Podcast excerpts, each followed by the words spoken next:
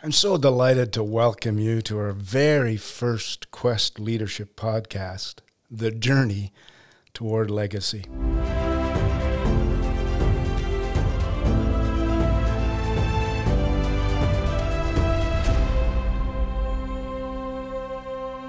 My name is Don Mann, and I'm the director of the Quest Leadership Program, which is a part of the Global Ed Institute and the discipleship arm of Mission Global at Pentecostal Assemblies of Canada. A big shout out goes to my producer and engineer for this podcast, Jonatas Trindade, who happens to be my son in law. So, Jonatas, I, I don't know if you had much choice uh, whether or not to help me, but know that it's appreciated so much. I've had the privilege of spending the last 14 years of my life pouring into leadership and leaders around the world. It's one of my great joys and rewards. But wherever I go, I come face to face with the disease I call corruption. It might be in an airport or a government office or police department, and sad to say, sometimes even the church. Transparency International suggests that 92% of the world struggles daily with the influence of corruption. I would suggest to you that we are facing a pandemic of corruption. Now, over the last two and a half, three years, the entire world has gained an understanding of what a pandemic means. But I even take this a step further and go as far as to say that corruption is one of our greatest humanitarian crises today. I say that because anything that robs people of their dignity, welfare, and happiness, or causes people to suffer is, is a humanitarian crisis. Corrupted leaders around the world are major contributors to this humanitarian crisis. But in the midst of this crisis, the Quest Leadership Program believes that there are biblically informed principles that help us to understand what it means to live a character driven lifestyle in the midst of a corrupted world. Some might find this archaic, but I believe the Bible has incredible leadership principles that anyone can learn from and follow. The Bible addresses all kinds of corruption, from rebellion to sexual issues to leadership challenges and those who challenge those in authority over them. And in every situation that the Bible addresses, there are principles that we can learn from that can be used not only in the church, but in any area of influence in society. Quest also believes that God is calling church leadership and those within the church who are strategically positioned in the marketplace to lead the way in rebuilding leadership trust. Let's be honest with ourselves. There's a, a lack of trust in our world today. There's a lack of trust in the media, lack of trust in government. And I believe if there's any organization that has the opportunity to lead the way and being influential in the area of character, lifestyle, and integrity, it is the church. Not just leaders within the church, but in churches around the world, there are people who sit Sunday after Sunday who on Monday go back into the world, into their place of influence. They, they go into the government systems, the school systems, the media. And as believers in Christ, they have an opportunity to be an incredible influence and rebuilding leadership trust that has been eroded through character deficiency. So, why Quest? Why do we need another program? Well, we really don't. There are many, many great leadership programs that are available. Quest encourages participants to live what they have learned and pass it on to emerging leaders, leaving a legacy of effective, efficient, and vitalized leadership. That's why in Quest we call it the journey toward legacy. We believe it's so important that we all finish well. How many start well but don't necessarily finish well? But it's all about the legacy that we're going to leave. And that's what Quest really, really tries to develop and move toward leaving a legacy. How we live while we walk on this earth determines what we will leave behind when we leave this earth. From time to time in these podcasts, you're going to hear me give quotes from different people, and there's there's one or two lately that have really impacted my life, and I hope would do the same for you. I really appreciate what Julia Funt says.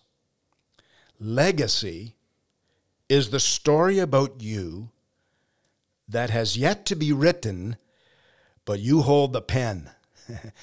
that's not only worth repeating, that's a keeper. Legacy is the story about you that has yet to be written, but you hold the pen. Let me uh, ask you five what questions. What is the focus of your identity? What story are you writing? What will you be remembered for? What will your children say about you when you are gone? And what would you want people to say about you at your funeral? so many people, their identity is wrapped up in their success. If you're in the church life and in ministry, so much of identity is wrapped up in ministry. If you're in the business world, so much is wrapped up in success. And that's why I think a lot of people have a hard time leaving when it's time to leave because they're fearful they're going to lose their identity. But I think what all of us need to ponder about and think about is uh, when when our life nears an end, what life story will people read about us and what will be we be remembered for? Let me ask you one will question. Will those you lead be impacted positively or negatively by the way you lived while you walked on this earth? Now, it's not my habit to mention leaders who have fallen into difficult places. I am going to mention one name to you only because of what I feel is the significance of what happened in his life and after his death. So many of us know leaders who have developed character deficiencies and actually fell from a place of leadership, and it saddens all of us. It shocks us no matter how many times it happens, it's still a shock when it does happen. The one man who probably I found the hardest to hear about what happened in his life was an apologist by the name of Ravi Zacharias. As an apologist, his words were pointed, powerful, and persuasive. As a person, it appears that his life was flawed, fallible, and fractured. Now, we must remember that we are all flawed by sin. So before we criticize others, we need to examine our own hearts. And by using the name Ravi Zachariah, I'm not criticizing him. As a matter of fact, when I think of it, my heart almost breaks. Because the sad part about all of this is that allegations and investigations of facts came out after his death, and he could no longer defend himself. And it would appear that he may have died with some hidden secrets. And the powerful legacy that was being formed while he lived is tarnished and tainted after his death. The sad thing is, he cannot defend it because he is dead. I love what the Apostle Paul said to a young man by the name of Titus. You can find it in Titus chapter 2, verse 7 to 8. In everything, in everything, set them an example by doing what is good. In your teaching, show integrity, seriousness, and soundness of speech that cannot be condemned. And then these words, so that those who oppose you may be ashamed because they have nothing bad to say about us. Oh, that we could live that kind of life, that even when we face opposition in our leadership, people cannot find anything bad to say about us because there's nothing there that they can attack. So, why is integrity important in leadership? Why do we talk about integrity? Well, I've already mentioned that we have all watched over the years what a lack of integrity can do to a person and to their leadership effectiveness. The legacy of many leaders has been tarnished because of character and integrity deficiencies. Some of those people have had a profound impact upon my own life and leadership, either from a long distance of listening to them or watching them, and sometimes even up close and personal. I had the privilege of sharing the platform with a world renowned leader a number of years ago and was saddened when he ran into some difficulties and some allegations. But for the grace of God, and we don't say that lightly, but for the grace of God, there goes any one of us. Someone once said, and not everybody's going to like what this person said when you lose your money, you lose nothing. When you lose your health, you lose something. When you lose your character, you lose everything. uh, now, that, that first one, when you lose your money, you lose nothing. That's hard for most of us to swallow. None of us like to lose money. And when you lose your health, you certainly lose something. During these podcasts that we will develop once a month, in one of the not too distant future podcasts, I've asked my wife to join me and we will have a conversation together. I've been facing a pretty major health issue for the last three years. And all I'll say today is when you battle health issues, there's no money in the world that can buy back your health.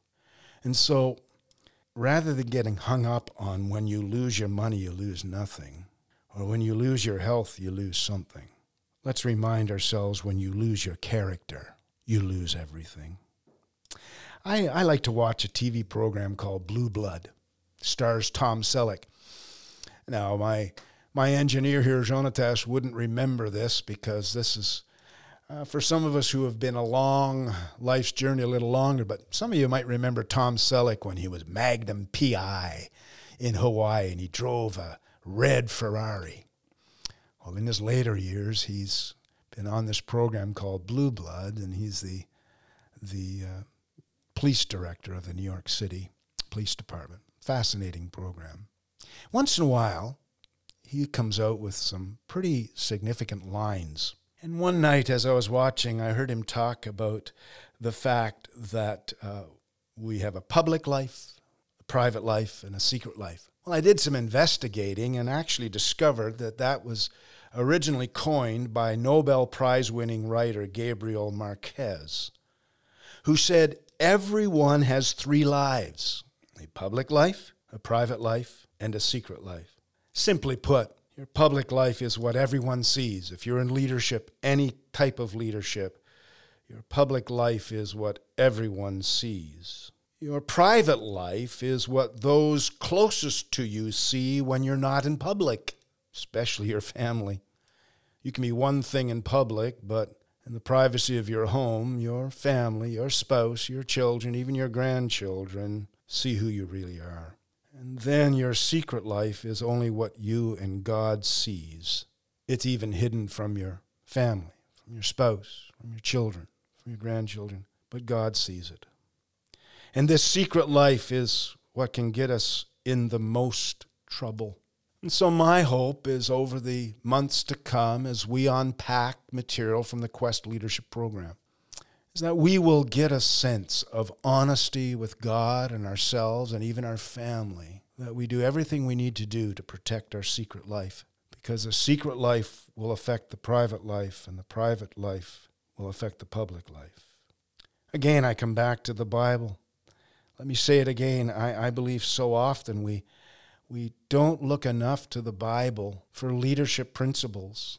Listen to Proverbs 10:9. Whoever walks in integrity walks securely, but whoever takes crooked paths will be found out. Oh my goodness, don't we know that? The scrutiny that happens when we fail to walk with integrity. Whoever walks in integrity walks securely, but whoever takes crooked paths will be found out. Proverbs 11:3. The integrity of the upright guides them, but the unfaithful are destroyed by their duplicity. I'd suggest to you that that word duplicity is, a, is an ugly word.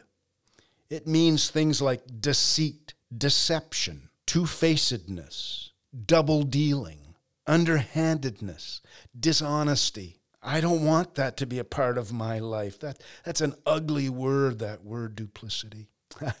I think one of the heroes of integrity is Job himself. You talk about losing money, he lost everything. He lost not only his cattle and what we would consider as wealth today, but he lost his family. He lost everything. He lost his health. And yet at the end of his life, he said, Till I die, I will not deny my integrity. Until I die, I will not deny my integrity. Integrity leads to a lasting legacy. And for that reason, Quest consists of four units on our journey toward legacy. It's like the four points of a compass. The quest for character, which deals with core commitments and self leadership the quest for influence, where we talk about leadership that serves. We've got to get back to a place of servanthood and leadership. The quest for clarity, where we talk about purpose and strategy and impact. And of course, the quest for legacy, teamwork, and mentoring future leaders. Over the next number of months, we will unpack these units together. If you want more information in advance of that, feel free to go to globaledinstitute.ca, all small caps, globaledinstitute.ca. Click on Global Programs and look for Quest Leadership. This podcast is designed to encourage you on your journey toward legacy. We will be welcoming guests who will share their experiences, including the successes and roadblocks on their personal legacy journey. On our next podcast, I look forward to having Dr. Kirk Koffelt. You will enjoy him. He is an educator used around the world, and he has a deep desire for leadership development. I look forward to sharing stories of people we meet around the world who are on the same leadership trek as you and me. So I invite you to join me on this journey toward legacy. Please feel free to invite others whom you feel could benefit from this podcast to join us. Together, let's determine to live life in such a way that, as Dave Roper says, when people think of integrity, they will think of you. Thanks for listening. Until next time.